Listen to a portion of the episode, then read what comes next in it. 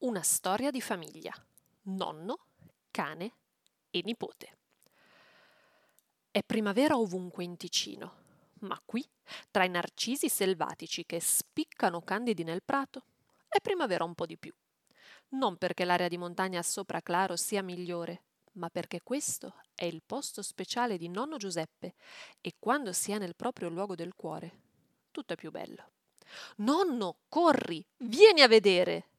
Ecco appunto le risate.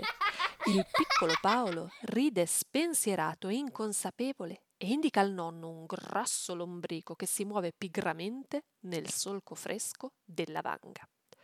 Guarda come ciccione nonno deve aver fatto una scorpacciata di terra.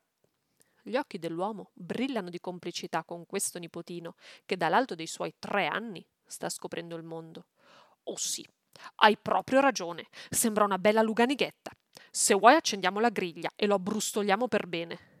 Ma il bambino già corre verso un'altra scoperta e una nuova avventura, e la battuta del nonno si perde nell'aria fine dei monti, dove la brezza aspira costante e i ricordi si stagliano nitidi come le cime delle Alpi. Il figlio di Giuseppe è in valle a lavorare, professione difficile la sua, medico al pronto soccorso. La nuora è psicologa e insieme fanno una gran bella famiglia. Ma come spesso accade, il lavoro è tanto e il tempo troppo poco. E così questo robusto nonno, da poco pensionato, è salito all'Alpe con il nipote e le giornate passano serene, indifferenti all'affanno che si vive altrove e piene di gratitudine per la vita che qui ancora scorre lenta e regala il tempo per ascoltare e riflettere. La mente corre a quando questa panchina ospitava Carla. Giuseppe ha conosciuto la moglie il giorno in cui è partito militare. Paolino, smettila di tirare le orecchie a Napoleone! Cane e nipote si voltano. Uno Placido San Bernardo e l'altro Vispo Monello. Tonto d'un bestione, pensa Giuseppe, tanto grande quanto buono. E i ricordi riprendono il loro corso con la divisa fresca di bucato, fiero e impettito, si era diretto a prendere il treno. Destinazione? Un paese dal nome impronunciabile ben oltre il Gottardo.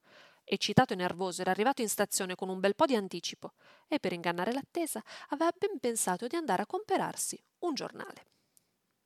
È proprio vero che la vita spesso prende direzioni impreviste e mai Giuseppe si sarebbe aspettato di trovare la sua futura moglie in quell'uggiosa mattina di tardo autunno. Carla stava sistemando i giornali sugli scaffali del piccolo chiosco, quando un aitante giovanotto di verde vestito, ah, il fascino della divisa, le si è accostato con fare gentile. Da lì, ad ogni licenza del ragazzo, la vendita di riviste dell'edicola subiva una notevole impennata. Quando poi, oltre ai quotidiani, gli acquisti si sono estesi a periodici di casa e ricamo con la scusa di una vecchia madre malata, Carla non ha più avuto dubbi. Quel bel soldato era cotto di lei. Si sono sposati l'autunno successivo in un caldo sole che odorava ancora d'estate.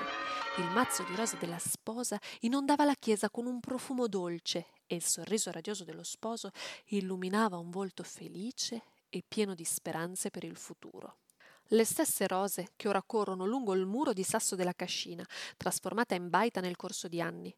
A lato si trova una pergola che in settembre si carica di grappoli di uva dolce come nettare e scura come perle di fiume. Paolino, vieni, è ora di merenda. Il bambino, seguito da Napoleone, che non si perderebbe uno stozzichino per nulla al mondo, e la cui acquolina già gocciola lucida lungo il pelo, si avventa sul pezzo di formaggio, mentre il cane allunga il muso verso il pane che spunta dal bordo del tavolo in sasso. Lo sai che giorno è domani? chiede il nonno. Domani arriva la mia mamma. Gli occhi del bambino brillano di gioia. Sì, domani arrivano il tuo papà e la tua mamma, quindi stasera è la sera del bagno. Sei pieno di fango come un maialino. Il nipote mette il broncio. Giuseppe sa bene che al tramonto ci sarà da bisticciare.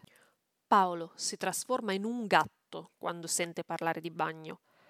I pensieri dell'uomo scorrono veloci alla sua infanzia, quando i tuffi si facevano nella maggia e l'acqua fresca rendeva rosse le guance. Ma questa è un'altra storia.